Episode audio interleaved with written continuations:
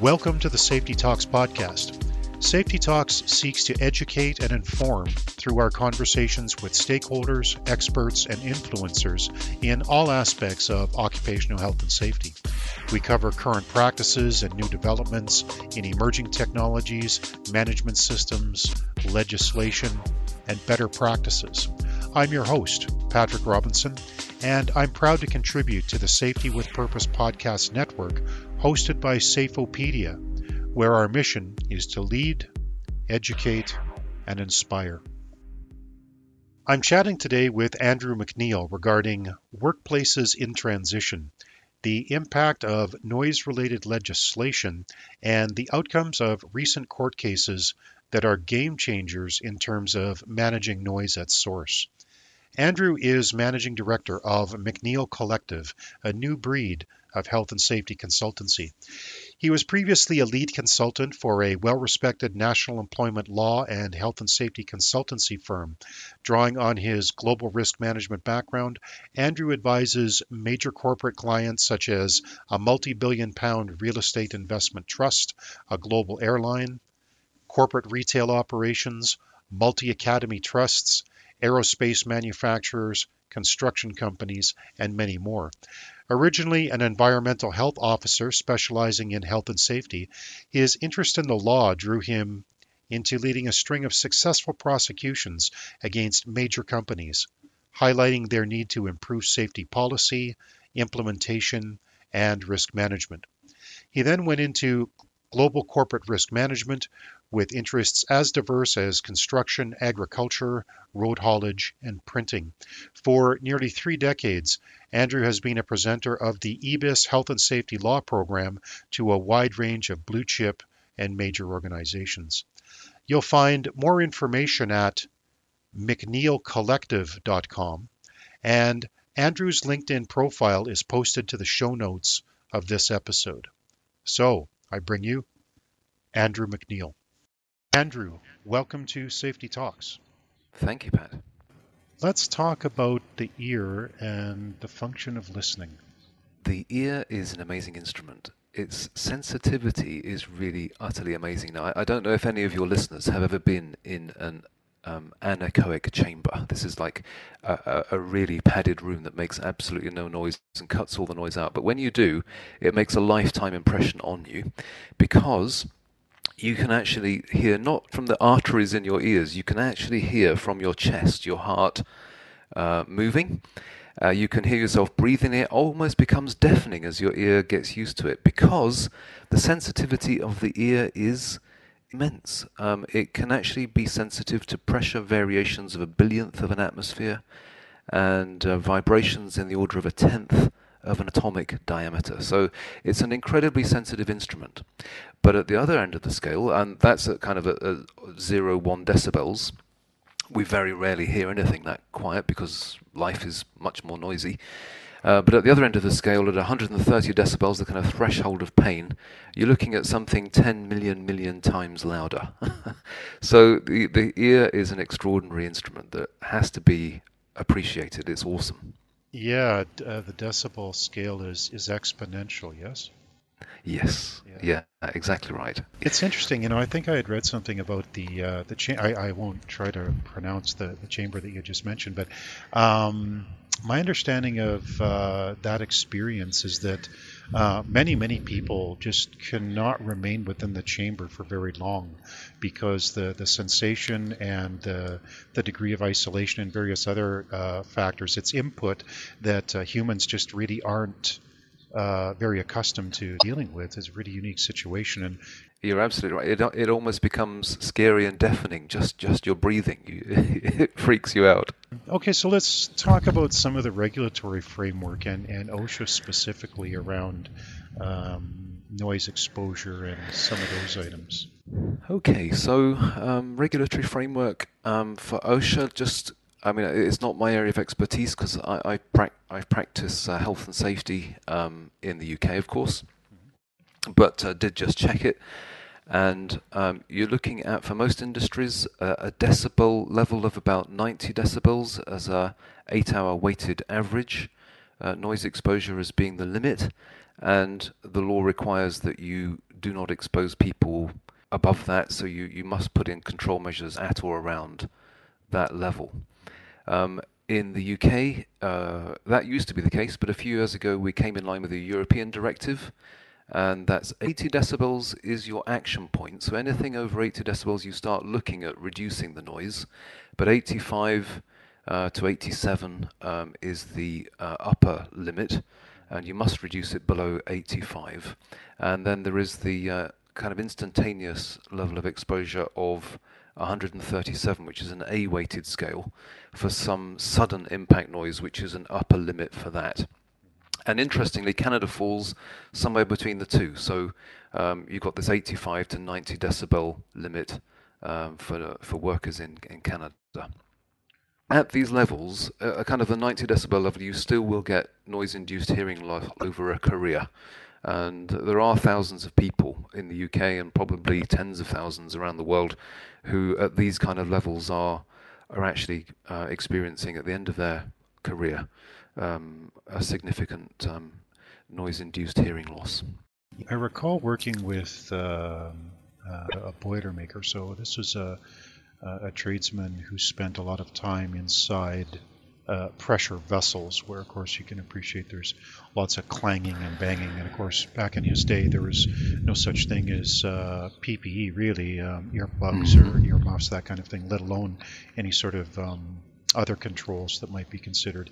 And um, you may recall this, so this would be back sort of in the late 80s, early 90s, and digital watches were coming out, and they had um, an alarm on them. And the pitch of that alarm, he could not hear because really? over years of uh, exposure, that particular frequency had been burned out of his uh, his hearing system. So, mm.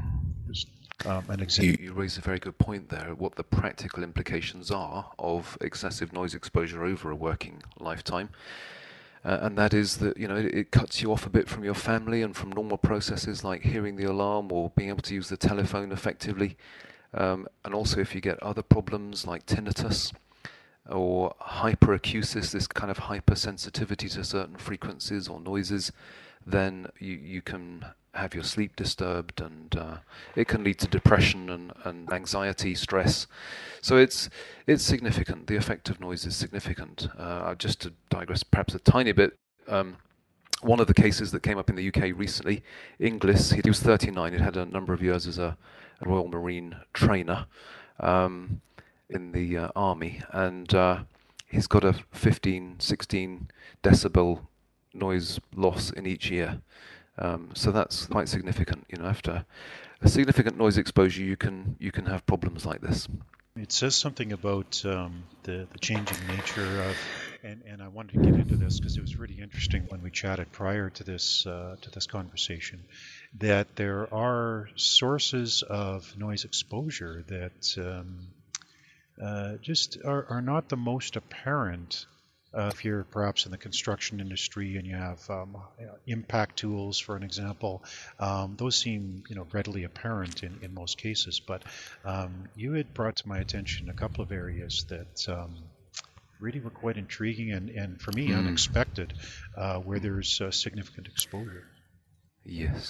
So, for example, um, those who've been in the army, um, the control measures over the years, the, the Ministry of Defence is admitting were not adequate. They admit, uh, in many cases, um, a breach of the duty of care, and so there are many claims, and those claims can be significant. Um, but that's in the army. You'd expect if you have that job, then you're going to expect that kind of exposure. But it is recognised that more could have been done, and so there's a breach of a duty of care there.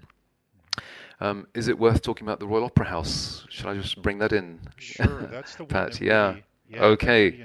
So you've got a viola player. That's a quite a, a quiet instrument, but uh, he plays in an orchestra. Um, and if any of your listeners are familiar with Wagner, uh, it's it's a noisy piece of music. It goes on for a long time. And so back in 2012, um, a chap called Goldscheider was in the uh, in the orchestra playing the viola.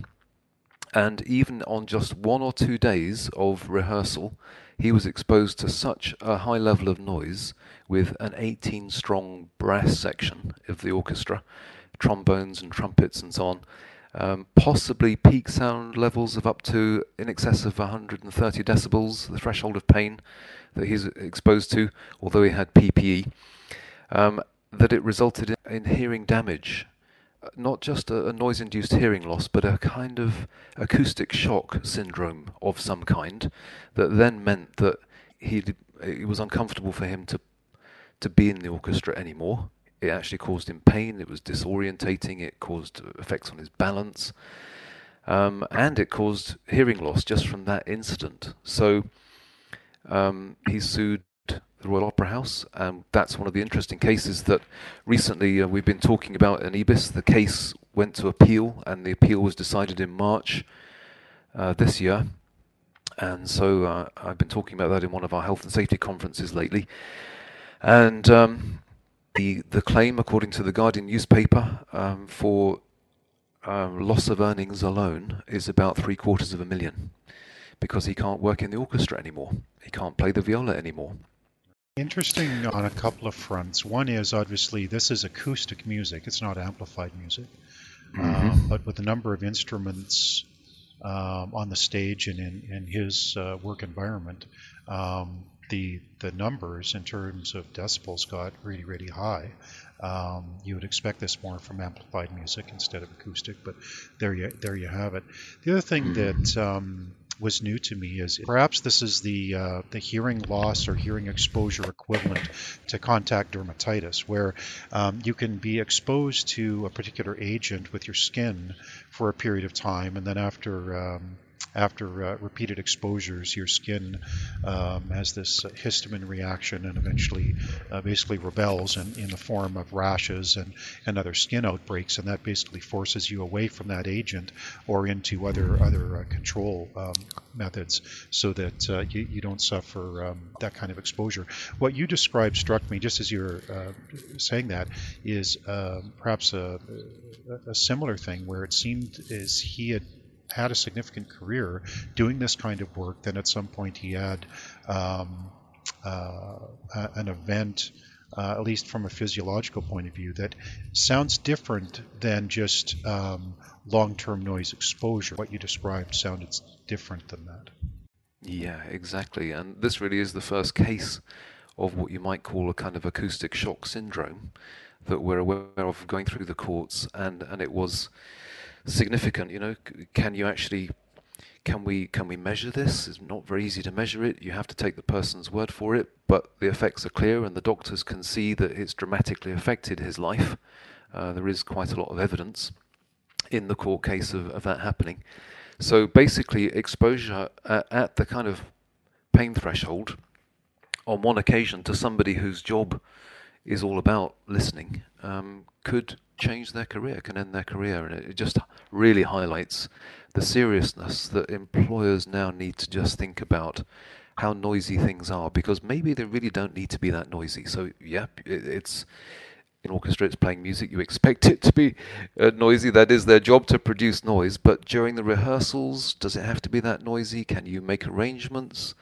In the court case, it was clear that if they had just rearranged the orchestra, they did later on, um, that reduces the exposure of people sitting there with um, a trombone or a, a trumpet blasting right into their ear. So if you just move people around, you can you can halve the exposure. Of course, we're talking about a listed building, the Royal Opera House. The orchestra pit is very small, so there's a limited amount they can do. But there still were things that could be done, and they hadn't done them. So there was a breach of a duty of care. Um, and on appeal, yeah, that was held. So Goldscheider gets his claim.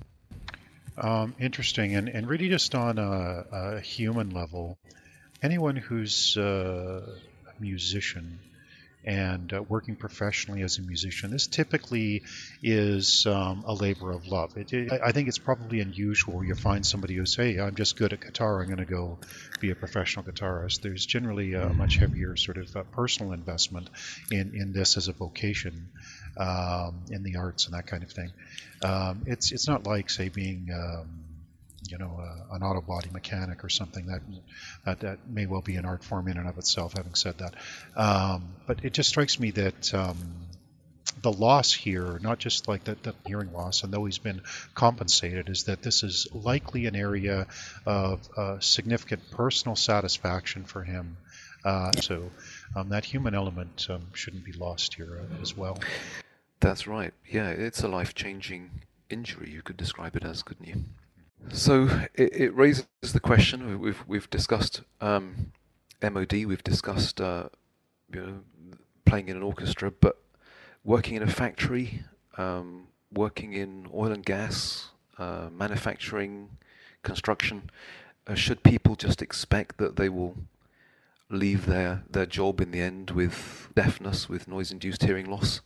Well, the answer really is no. And um, and if employers are taking that view, then they are going to find that claims are coming in. Um, the game has changed. Claims are coming in for this kind of thing now, and they are significant. Um, so, can things be done? So let's talk about controls. Um, you had mentioned in this this particular uh, case study about um, they had made some rearrangements to the to the workspace. In this case, the the layout and the design of um, where the musicians were on the uh, on the stage, um, uh, some things regarding the uh, the pit. Um, but uh, talk about in in general um, how employers um, ought to be thinking about workplace design and various other control mechanisms. Sure. So the the really big thing that happens in noise is if it's noisy, people go straight to PPE. Um, and PPE can give, if it's used in the ideal way, uh, good PPE can give you a 20 or even nearly 30 decibel reduction in the noise exposure. The problem is that people take it out so that they can have a conversation, or um, they forget to put it in, or um, just the the environment is still is noisy before they put it in. You know, in the kind of the periphery of where they're working and so on. So it ends up not being effective. It ends up the case that still people who are provided with PPE, in fact, um, the musician was provided with PPE that provided him somewhere between 9 or 20 odd decibels reduction. But it's just not practical always to use it all the time or to use it perfectly. And so even a short exposure to the noise can start to have an effect on people. So the, the main point is um, the law usually requires that you do not go straight to PPE, that you actually look at reducing the noise at source. Um, people assume often that that can't be done, but actually it can. And uh, looking at both the OSHA website and the HSE website, um, there is a lot of information on this. So, for example, if I can refer to the Occupational Safety and Health Administration website, there's a technical guide, a technical manual on noise, and it includes um, case studies and also quite a few references at the end. And also um, it refers people to the HSE uh, guide, which also has the same thing, lots of, of case studies. In fact, the HSE guide, which is something more I'm more familiar with, has uh, 60 case studies of uh, things like um, woodworking machinery, of compressed air, reducing noise from extrusion line cut-off saws, uh, reducing stone cutting noise, rotary blowers, press shops, etc., etc. Um, there is lots of evidence of how you can reduce the noise, not just by putting it in an enclosure, um, but by actually redesigning things or just making small modifications, quite cheap modifications, that can cut out the noise at source. Let, us take one little example. Um, a power press, rather than the power press impacting the workpiece in one go, kind of flat, if you add a slight chamfer to that, it will kind of cut into the workpiece almost silently, or at least with a lot less noise. If you've got compressed air, if you put a, a noise reducing hose on the end of the compressed air, it will reduce that. Let's take, for example, where often uh, motors are, are mounted. They may be mounted on the side panel of a machine, creating in effect a drum. As the motor whirs away, it, it vibrates on the panel of the machine, dramatically amplifying the noise. Or you have hoppers with actuators at the bottom of them. If you isolate, mount the the actuator or the motor, um, Uh, or if you use something like um, sound dead steel, which is laminated steel, which includes a sound deadening laminate, uh, it cuts out the vibration, reduces the noise a lot, and suddenly you find without actually spending much, you have dramatically reduced your noise. So that really is the kind of big message, uh, or probably this whole podcast from my perspective, is don't go to PPE. PPE is only partially effective, right. but there are actually cheap and effective ways of reducing noise. And you can even get noise experts on your side. So the Institute of Acoustics in the UK will happily um, analyze even a, a, phone recording of the noise from your factory or from your process. Um, of course, they can also include a visual recording so they can see what it is they're, they're looking at.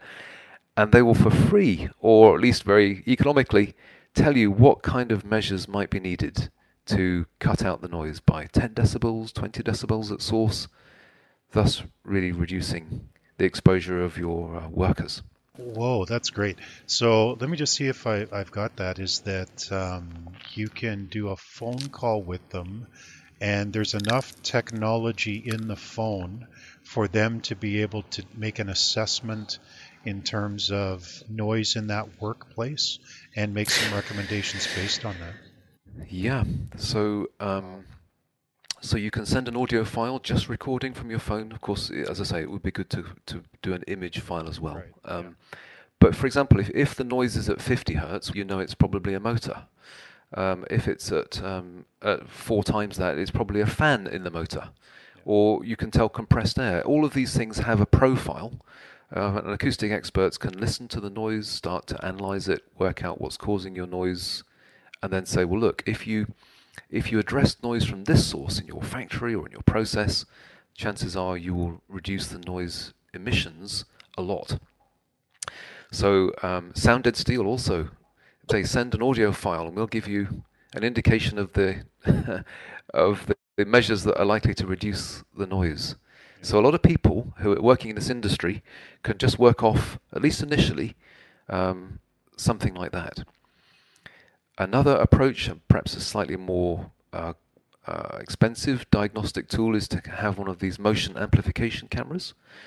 So uh, that would uh, account for certain types of noise, especially the kind of thing that I was talking about where um, it's something like a coupling in a motor or a panel or a mounting that's the problem, your motion camera will dramatically amplify any movement that it senses from just even pixels within the camera.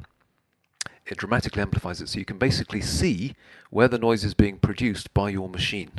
And if you want to kind of understand that, because that's not I've not described it very well, but if you can if you want to understand it, if you go to YouTube you can see their motion amplification cameras from RMS Limited, um, and you will see how this works. How basically something that is invisible to the naked eye suddenly becomes visible by the motion amplification camera, helping you work out well what is it that's causing the noise in this in this machine. That, that that's tremendous. So uh, an adaptation of a, a, similar technology that we might be familiar with is um, the the monitors that are used to to measure uh, temperature. So you know you you bought a new home or you're into a new apartment or a condominium or something, and the inspector comes by, and uh, that inspector will typically have a device that uh, can measure cold spots in your walls and air seepage around your windows. So it's showing you um, uh, th- those heat signatures. Where what you're describing is you can actually see a visual depiction of the sound energy Yes, especially if it's causing some vibration in, in a panel or a machine or the mounting is moving. Wow. You know, I mean, also that has massive implications for your process reliability because if you're getting movement where you shouldn't, it's going to affect the lifetime of your machine or your process.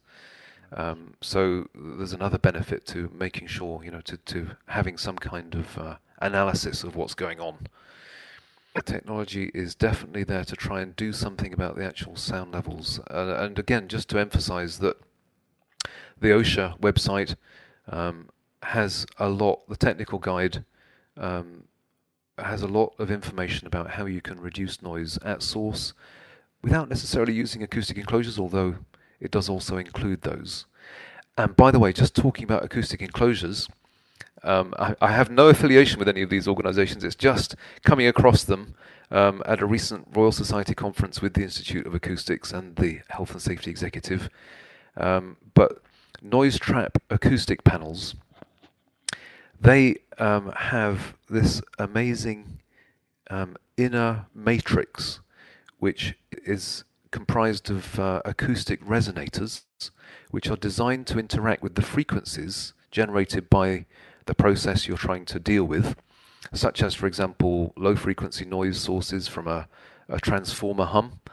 Um, and that um, those resonators cause the n- noise um, waves to interact with each other and cancel each other out.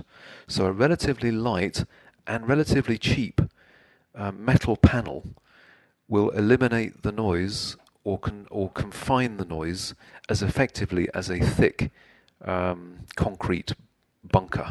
Yeah, yeah. Another another step forward with technology where you can mm. um, have a, a, really effective control with um, new materials and construction methods instead of just yes. using density and mass. Yes. Yeah.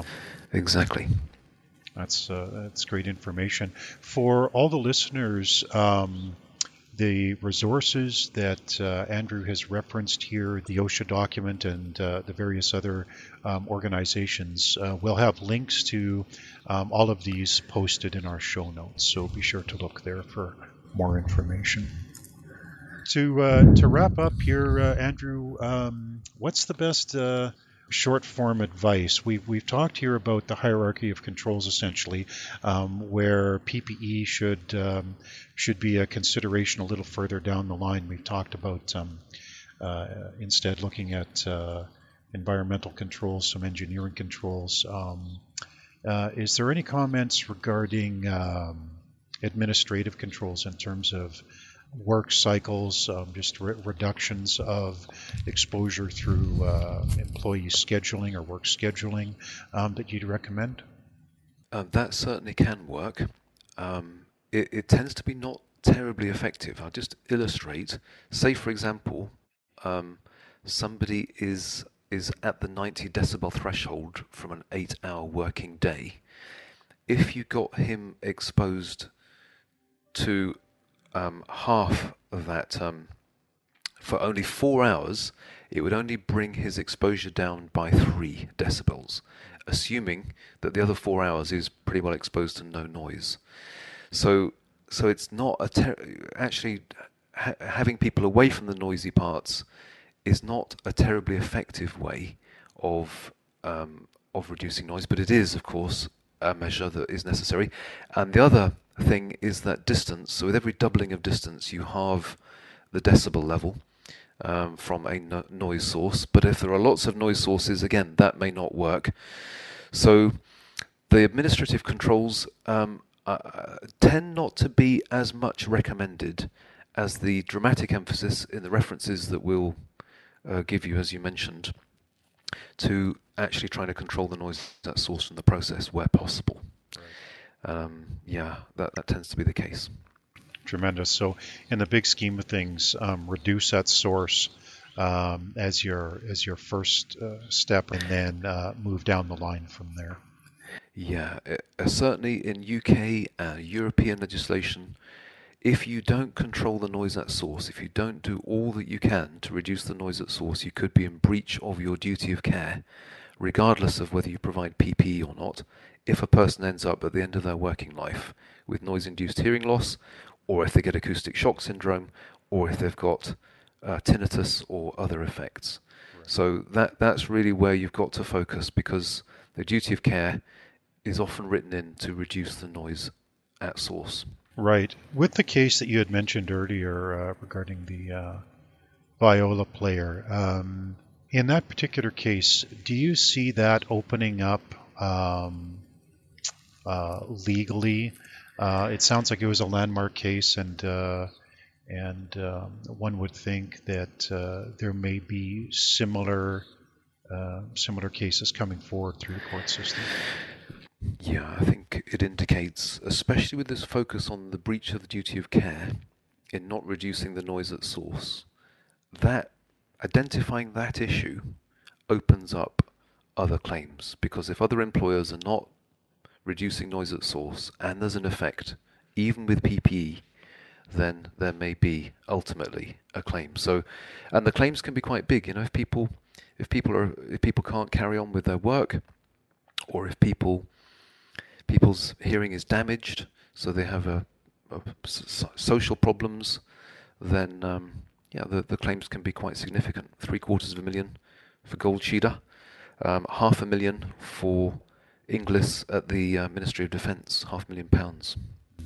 It's uh, in the broad scheme of things. Um, these are exposures that um, clearly uh, organizations need to take seriously. Understand the uh, um, the control mechanisms as, as you've described them. I think is really just um, a, great way to proceed. And um, through this conversation, you've you've mentioned uh, a large number of resources that um, anyone who's interested in getting more practical information on how to carry out those uh, those things um, can go uh, have a look at.